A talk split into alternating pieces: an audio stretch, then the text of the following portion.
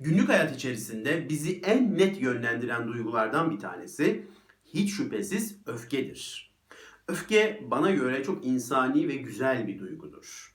Ama biz kimi zaman onun o güzelliğine gölge düşürürüz. Çünkü öfkemizi nasıl ifade edeceğimizi bazen bilemeyiz.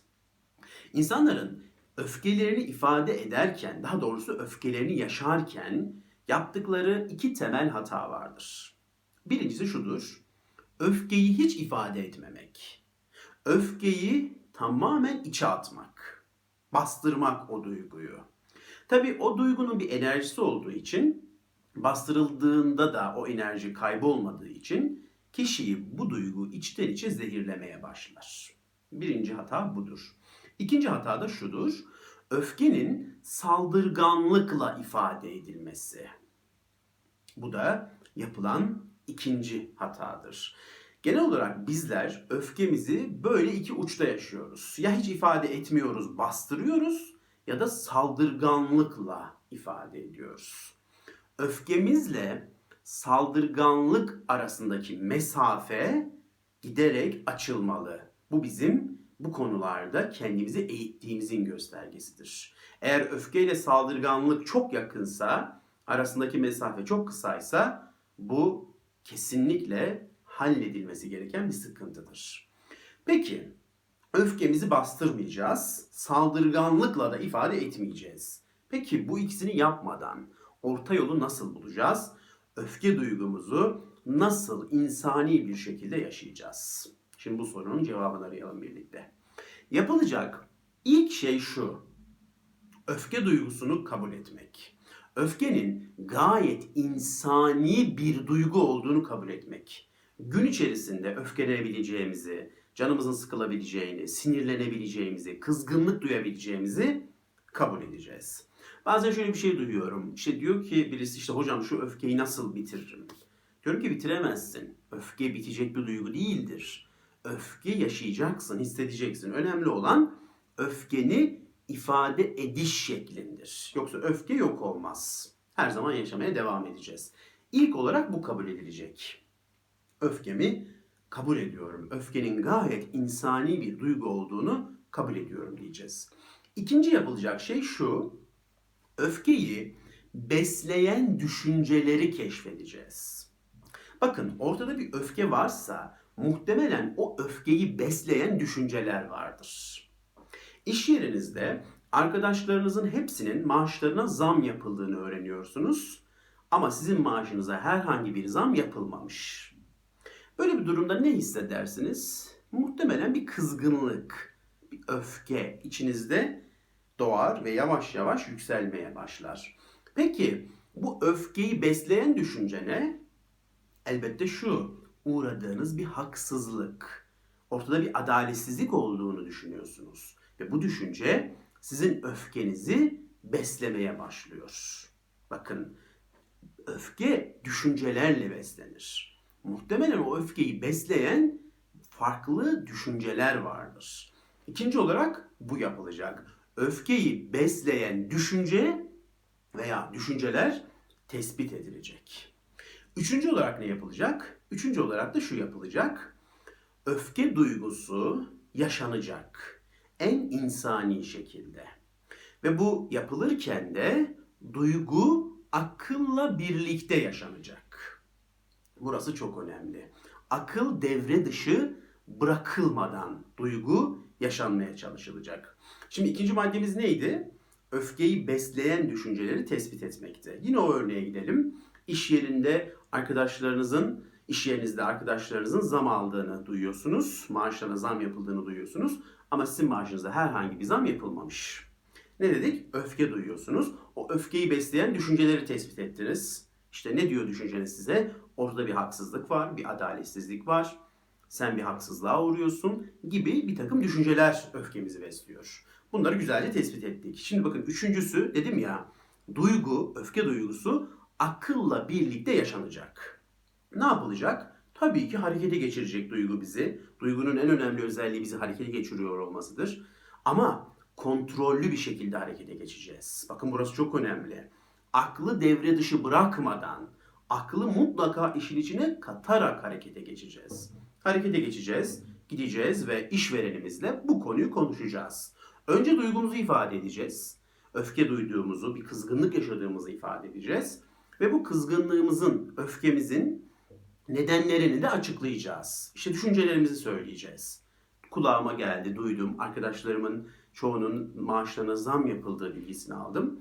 Ama benimle bu konuda herhangi bir konuşma yapılmadı. Ve bu beni ister istemez içten içe öfkelendiriyor ve kızdırıyor diyeceğiz. Bakın bu gayet insani bir ifade ediş şekli. Aklın devrede olduğu bir ifade ediş şekli. Ve bu ifadeyle beraber de karşımızdan bu konuyla ilgili bir açıklama yapmasını isteyeceğiz. Bakın öfke duygusu ne kadar insani bir şekilde yaşandı. Öfke kabul edildi, öfkeyi besleyen düşünceler tespit edildi. Sonrasında akılla beraber öfke duygusu gayet kontrollü bir şekilde yaşandı. Ne bastırıldı ne saldırganlığa dönüştü. Ortada bir yol bulundu.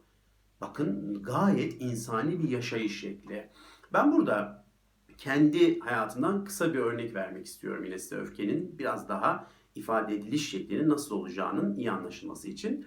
Şimdi bir gün bir yere gideceğim, uçakla gideceğim. Hava alanına gittim ve uçağımın geç kalkacağını öğrendim. Yaklaşık 2-3 saatlik bir rötör söz konusuydu. Tabii bunu gördüğümde ciddi anlamda öfkelendim. Ciddi anlamda içimde bir öfke duygusu başladı. Neden? Çünkü bir programım var. Gün içerisinde milimi milimini bir program ayarlamışım. Uçak zamanında kalkarsa her şeye ucucuna yetişiyorum. Tabi böyle bir 2-3 saatlik rötör ciddi şekilde canınızı sıkıyor. Ciddi bir kızgınlık yaşamanıza neden oluyor. Tabi bu duygu beni hızlı bir şekilde harekete geçirdi. O uçağın geç kalkacağını gördüğüm zaman hemen havayolu şirketinin ofisine doğru yöneldim. Bu arada zihnimde öfkemi besleyen düşünceleri de biliyorum. O düşüncelerle önemsenmediğimize dair düşünceler geliyor. Bizim programlarımızın onlar açısından hiçbir önem taşımadığı ile ilgili düşünceler geliyor zihnime. Havayolu şirketinin bu konuda keyfi davrandığını düşünüyorum. Böyle düşünceler var. Ve gittim havayolu şirketinin ofisine. Bakın öfkemi kabul ettim. Öfkemi besleyen düşünceleri tespit ettim. Üçüncü olarak da öfkemi yaşayacağım. Akılla birleştirerek yaşayacağım. Şirket çalışanına öfkeli olduğumu, kızgın olduğumu ifade ettim. Sonrasında düşüncelerimi de aktardım. Önemsenmediğimizi, havayolu şirketinin bu konuda keyfi davrandığını falan da söyledim. Ve bir açıklama yapmasını istedim. Bunun üzerine havayolu şirketi çalışanı gayet aslında o zaman belki tam kabul edememiş olabilirim. Tam anlamıyla kabul edememiş olabilirim ama bugün düşündüğümde tam anlamıyla kabul ediyorum. Çok mantıklı bir açıklama yaptı. Uçağın neden geç kalktığını önce açıkladı. Çünkü geleceğe karşı havaalanında yok, yoğun bir sis olduğunu, sisten dolayı uçağın kalkamadığını ve güvenlik tedbirleri nedeniyle böyle önlemler aldıklarını söyledi. Bunun ötesinde beni esas ikna eden şuydu aslında. Havayolu şirketlerinden bilet aldığınızda bu değişiklikleri kabul etmiş oluyorsunuz dedi şirket çalışanı. Yani geç kalkma durumları, rötör durumları veya iptal durumları. Bunların tamamını kabul etmiş oluyorsunuz. Çünkü havayolu şirketlerinde bir numaralı ilke güvenliktir dedi. Güvenliğinin aksadığını düşündüğünde havayolu firması daima çeşitli tedbirler ve önlemler alır dedi. Tabii bu o zaman ikna edici gelmişti bana. Bu cümle gayet ikna edici gelmişti. Yapacak da bir şey yok. Adam gayet güzel de açıklıyor. Yani orada şiddetli bir tartışmaya dönüşmesi konunun ne bana ne de ona fayda sağlayacak. Bu ortam gerildikçe gerilecek. En nihayetinde o da bir çalışan. Sadece kendisine verilen direktifleri uyguluyor belki de. Bu bana ikna edici geldi. Yani havayolu şirketlerinden bilet alırken bu şartları kabul ediyor olduğumuz bilgisi gerçekten beni ikna etmişti. Ve yapacak hiçbir şey yok. Oradan ayrıldım. Öfkemi ifade ettim, düşüncelerimi ifade ettim. Kısmen de olsa, o zaman kısmen diyorum ama bugün çok mantıklı buluyorum. O açıklamaları da aldım ve öfkem biraz azalmış şekilde oradan ayrıldım. Bakın öfkemi gayet insani bir şekilde yaşadım. Şimdi bu üç maddeden bahsettim ya öfkeyi ifade ediş şekli. Buna bir de dördüncüsünü ekleyelim isterseniz. Dördüncü olarak da şu yapılacak. Dikkat biraz dağıtılmaya çalışılacak. Ne yapacağım? Ben bu durumu kabul ettim. Ha bu arada Başka havayolu şirketlerine baktım. Bilet var mı, gidebilir miyim? Başka alternatifleri değerlendirdim. Hiçbir alternatifin uymuyor olduğunu gördüm. Hiçbir uçakta yoktu o şehre giden o gün için. Yapacak hiçbir şey yok. Bunu kabul ettim. Yeniden bir uyum sağladım. Programda değişiklikler yaptım. Bazı programlarımı kaydırdım. Başka zaman yapabileceğimi düşündüklerimi karşı tarafında onayını alarak iptal etmek zorunda kaldım ama yine de bir uyarlama yaptım. Ve ondan sonra bir kafeye gidip çay kahve içip kitap okuyarak öfkemin tamamen geçmesini bekledim. Dördüncü olarak da bu yapılacak. Öfke biraz dikkat dağıtıcılarla azaltılmaya çalışılacak. Evet sevgili dostlar, öfke güzel bir duygu ama güzel şekillerde ifade edilir ve de güzel şekillerde yaşanırsa. Şimdi burada bir uyarıda bulunmak istiyorum. Bakın bazen şöyle bir şey yapıyoruz. Yaşadığımız bir sorunda hemen bir bilgi bulalım. Böyle bir formül, bir ilaç, bir hap.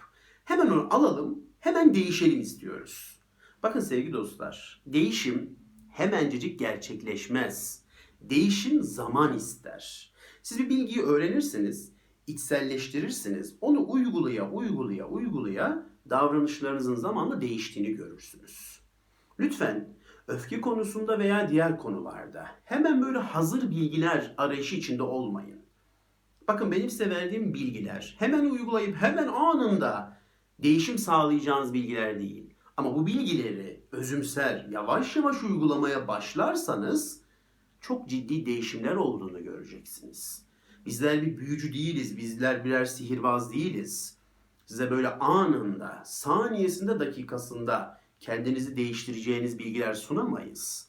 Bizim vereceğimiz bilgiler, aktaracağımız bilgiler içselleştirilip özümsenir ve de azimle uygulanırsa kalıcı olacak bilgiler.